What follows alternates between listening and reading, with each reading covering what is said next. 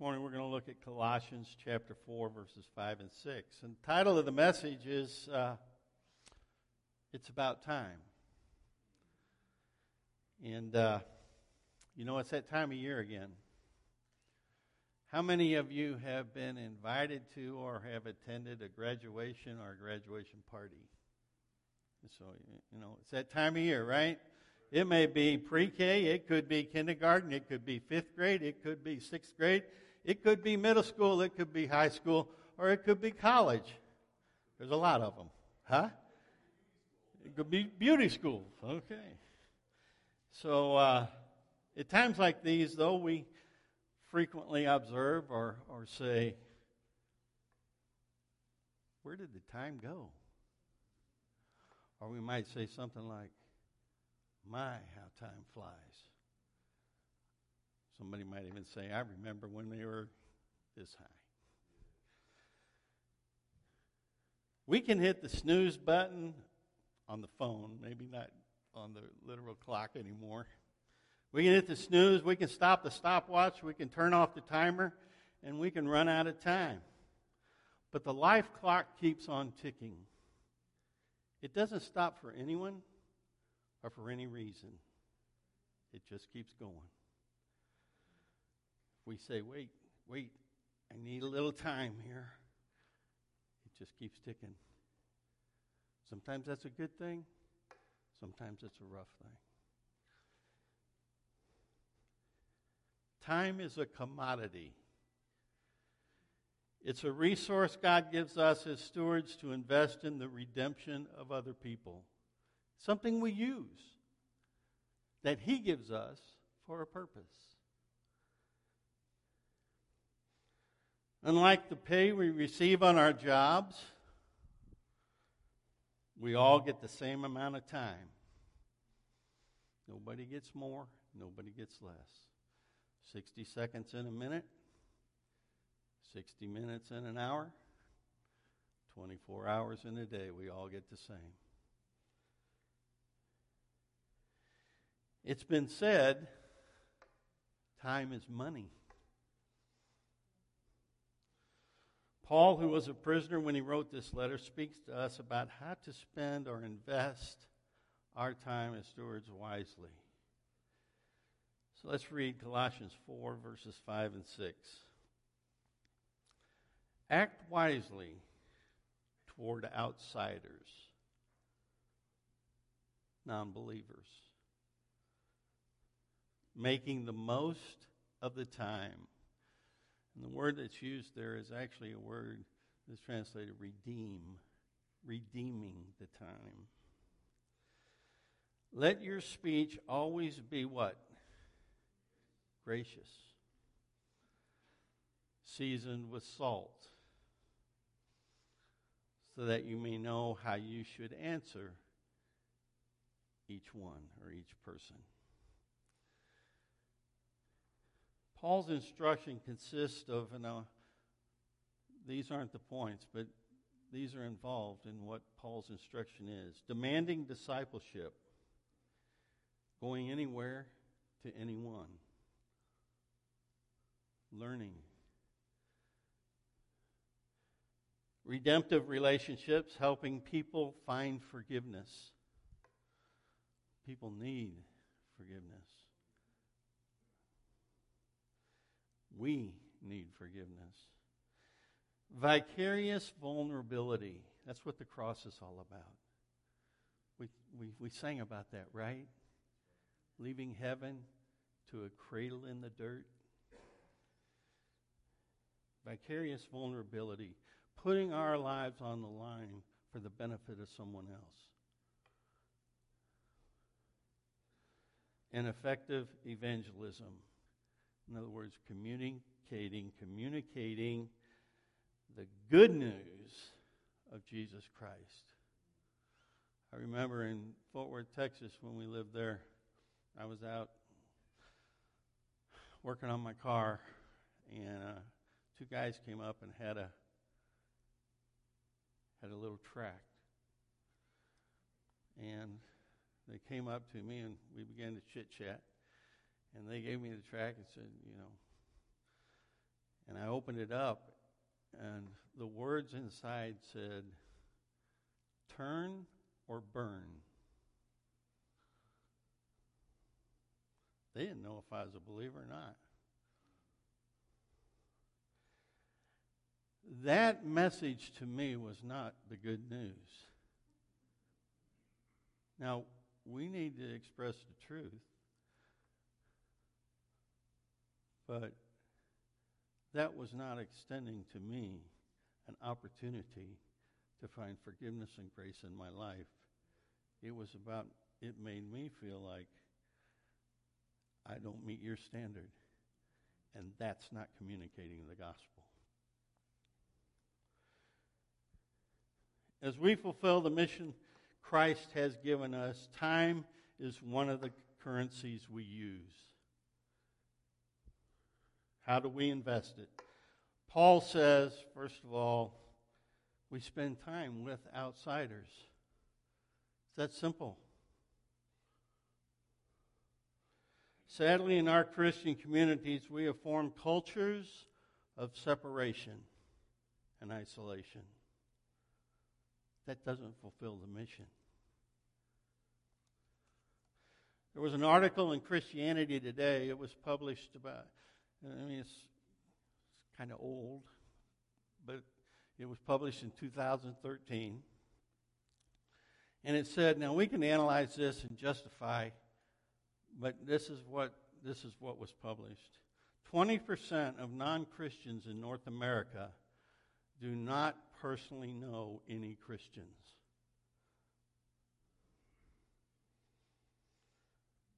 Paul says in this passage, we need to spend time with non believers in order to invest in kingdom work.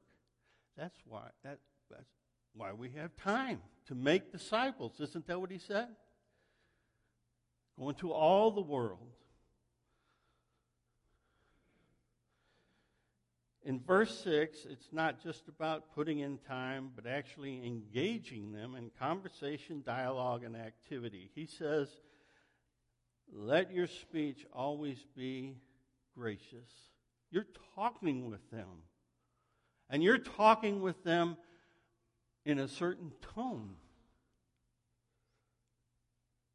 Seasoned with salt. Some of, I mean, that track was sort of like food that was too salty, right?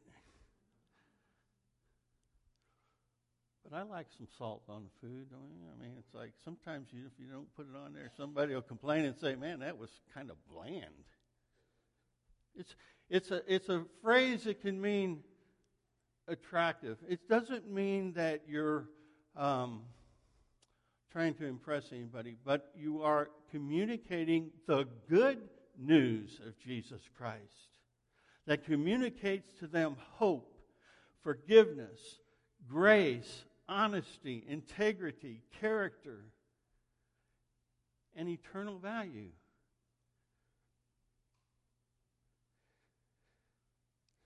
Seasoned with salt, so that you may know how you should answer each person. Not me knowing that this is my, you know, I'm smart enough to know. No, it is following Christ in that extension to non believers. And as I do that, as I intentionally do that, He will give me the words to say that I will know how to answer that person in accordance with how God is speaking to their heart. We need to spend time with non believers in order to invest in kingdom work. Paul uses a term in verse 5 that in, in um, the version I have, it says, act wisely. The word is actually literally translated walk around. And then it, there's a, another word with that verb that says walk around towards, walk around to. It is intentionally walking toward the unbeliever.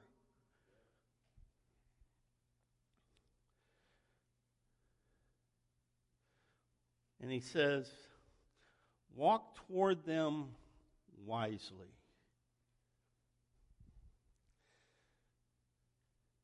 We can't live in the bubble of our holy huddles and spend our time wisely. Let me illustrate it this way.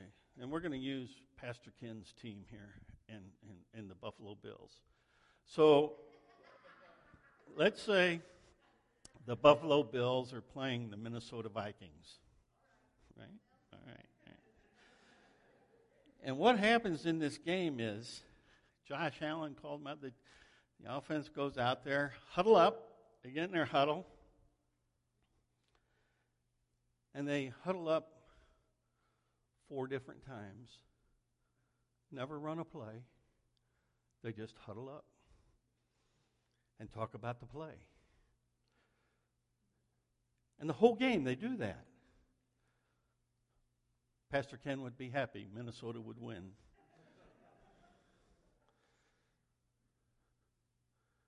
See, they got together. They got together. But it didn't do any good in the game. If we just meet in our holy huddles, we are not carrying out the Great Commission. If we choose to say, I will not, and if we say, if we say, but if I go out there, the influence will be too great. Jesus didn't say that when he came to the cross. And then he said to those who wanted to follow, Take up your cross and follow me.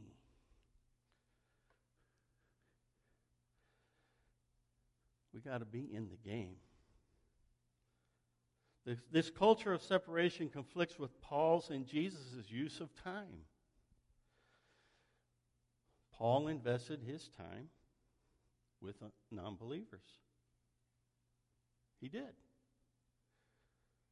He uses a shopping term here. He's, man, you know, well, shopping can wear you out, right? But Paul uses a shopping term, redeeming. He, act wisely, redeem. Take what you have, the resource you have, and buy with it. Invest with it in something and what, what the scripture is telling us invest in something eternal. We all have the resource. We can't say, eh, you know, so and so has a lot more than I do. I just can't, you know. I got all these obligations and I don't have anything. No, we all have the same time that God gives us. So Paul says, redeem the time, buy something back, bringing people back to their Creator. That's what we're doing. God created them. The value of life, pro life, God created. And in as we are born and walk through, we need a Savior. And the Creator is seeking to bring back the people to Himself. And we have the commodity of time to be involved in that process. In 1 Corinthians 5, 9, 11, 9 through 11, Paul makes interesting, uh, some, writes something pretty interesting. I wrote to you in a letter not to associate with sexually immoral people. I did not mean the immoral people where? Where? Of this world. When Paul wrote that, he said, don't associate with them. He says, I didn't mean the immoral people of this world or the greedy and swindlers of or idolaters. Otherwise, you would have to what? Leave this world. But actually, I wrote you not to associate with anyone who claims to be what? Now that gets tricky, right?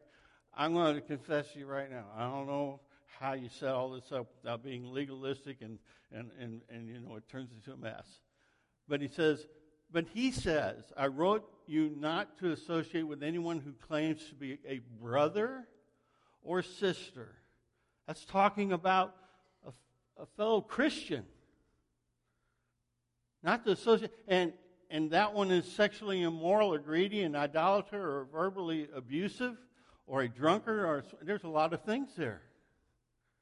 He's writing to Corinthians. You know, that church was like an American church. And he says, don't even eat with such a person. Now, I, again, I want to confess to you, that's a tough verse to discern and apply. But, it, but you can't deny his point. I didn't mean for you to isolate yourself from the world. You need to be careful how the, the, the, the Christian community maintains its witness.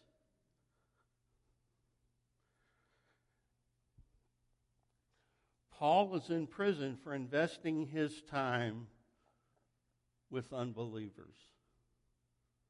That's why he's writing from prison.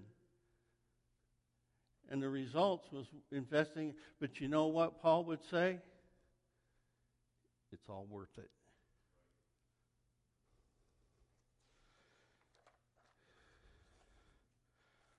More importantly, Jesus invested his time with outsiders.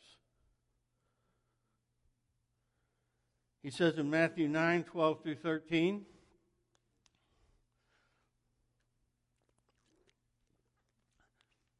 when he heard this in the conversation, he said, It's not those who are what? Well. Another place he says righteous. It's not those who are well who need a doctor, but those who are sick. In verse 13, he says, Go and learn what this means, what he's getting ready to say. I desire mercy, not sacrifice. For I didn't come to call what? Who? The righteous, those who don't think they, or think they got it all figured out, but sinners people who know they don't. In Matthew 11 19, this was Jesus' reputation. The Son of Man came eating and drinking, and they say, Look, a glutton and a drunkard, a friend of tax gatherers and sinners. Yet, the scripture says, wisdom is vindicated by her deeds. The wisdom that he was using there but his reputation was he was a friend of tax collectors and sinners. How far is that going to get you in church? Sometimes our value system and the things that we set up are contrary to what God is intending to do with us. And it's a very scary thing, and it makes us vulnerable. and it can be hurtful and sacrificial. But let's not kid ourselves. The cross was not pleasant, but it was important.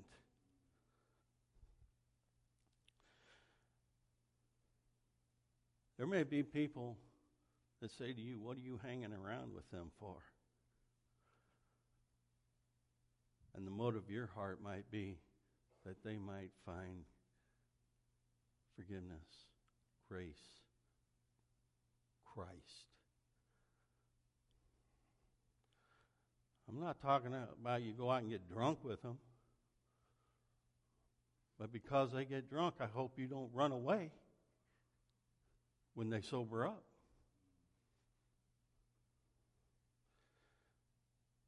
Woman at the well, John 4 4.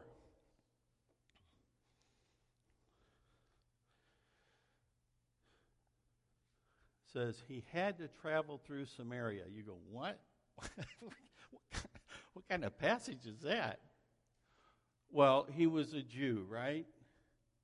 And many of you know this. a true Jew avoided going through Samaria, right?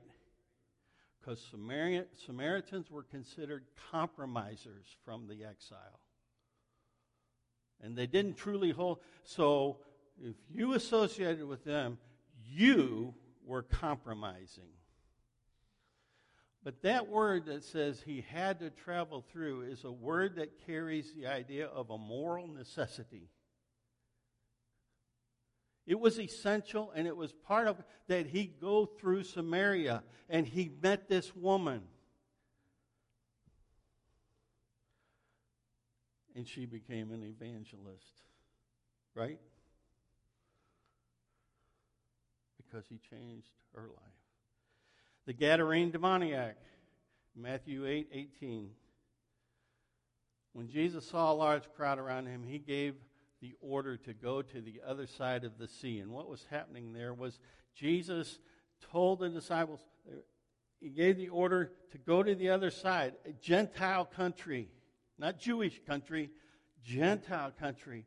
And when he went to the other side, he met the Gadarene demoniac and brought healing to that demoniac that no one else could do.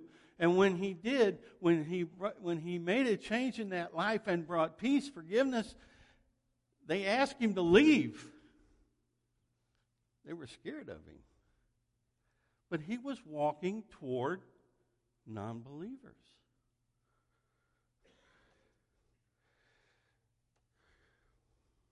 Not only do we spend time with non believers, but we spend the time wisely.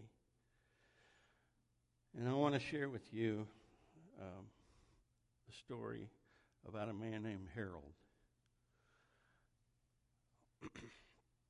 when I pastored up in Carthage, New York, uh, I came out of seminary. And uh, so, First Church and uh, so I got on the field and was going to make visits to church members. Harold was married to Bev. Bev was a, a really faithful church member. She was a fine Christian lady. So I scheduled a time to go visit Bev and Harold. He had a salvage yard. And uh, so I went out. And I went out as this young graduate from seminary, first time pastor, I had an agenda. And I was going to go out and I was going to share the gospel with Harold. He was he didn't come to church. So I went out. We sat in the kitchen. Bev made some coffee. We sat there and drank some coffee. And I was working on that conversation. And finally got it to where I thought it needed to be and asked Harold, have you has there ever been a time in your life when you received Jesus Christ? And Harold looked at me and said, Yeah, I think so. Didn't I, Bev?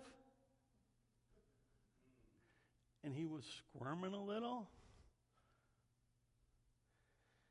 And so uh, I asked him, you know, if he could, and I just kept going. Can you tell me about it? He was so uneasy. But he was he was a gentleman. I mean, he didn't my dad probably would have said, "You can leave." but he didn't. So we talked a little, a little more about it. And when I left, it's like, I don't know if he is or not. But I found out that and I tried to continue a conversation with Harold. And I found out he goes to a diner at 5 o'clock in the morning. He meets with people down at the diner, little small diner. And uh, so I asked him if I could just go down there sometime with him. So he said, sure. So I went down and had some bacon and eggs. They were talking. I was meeting some people and didn't know anybody except him. But then I continued to go. And uh, pretty soon, Harold started coming to church periodically. mostly on Sunday night. We had, you know, it was the day when we had Sunday morning, Sunday night, Wednesday night. So he, he would come on Sunday night because it'd be a smaller crowd, right? And wasn't going to come to prayer meeting. But he came on Sunday night, periodically, sit in the last pew, back there about where Don is, and, and so Bev and Bev and Harold would be back there. And periodically came. And then one Sunday night, unbeknownst to Bev or to me, gave an invitation, and Harold walked down the aisle and accepted Christ. And then he became involved. He was, you know, like I said, he had a salvage yard. We had a church van. He became involved in keeping that thing going so we could do ministry. He wasn't looking for the glitter, the glamour, or the big thing. And uh,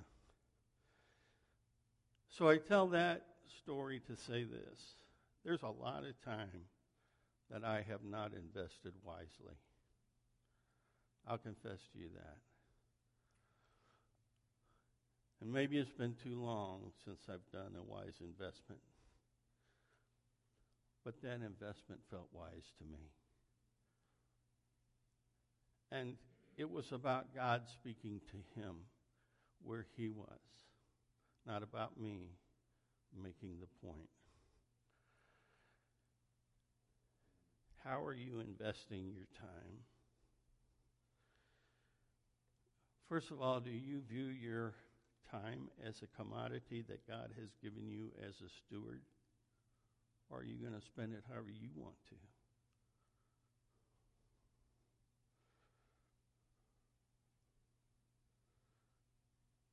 Are you using that time to invest it with non believers? Who is it that you're with? That God is extending the hope of forgiveness through you because you know it to someone who doesn't. And it doesn't make them worse than you or less valuable than you. It just makes them someone like I was that didn't know. Are you involved in the holy huddle but not running the plays in the game? Talk about it. We talk about it. We talk about it. But then when it comes to the application, it's kind of difficult. Even the most simple things that we know. Have you found that investing time this way involves demanding discipleship, redemptive relationships, vicarious vulnerability? Put yourself in positions that are difficult for the benefit of others and effective evangelism.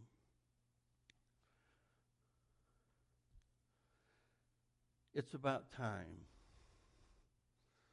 The time God gives us as stewards, and all of us have the same amount. So as we go from here, we're going to invest. What's our investment? And sometimes the investment seems like, wow, I mean, if you're invested in the stock market and you open your statement, I mean, recently, it's like, oh, gee, I don't even want to look. And some people will tell you, don't look. But stay in it for the long haul.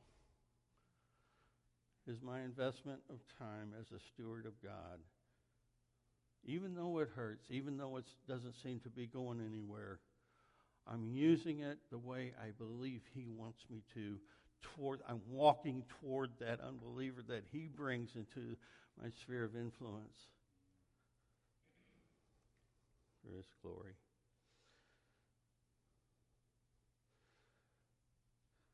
I just ask us all to consider that as we go from here today. I'm going to say a word of prayer, and then we're going to go into the Lord's Supper. Okay? So let's pray. Father God, I thank you for today. I thank you for your grace and your mercy and your truth. I thank you, God, that you don't cast us aside, but you teach us And you have been a model for us in your, your life, Jesus, when you came, about what it means to be an instrument in your hands for salvation purposes, for eternal purposes. And so, God, I pray as we go that we'll not judge one another necessarily, that we will support one another, encourage one another, and pray for one another as we go about your business using the time you give us. And I pray this in Jesus' name. Amen.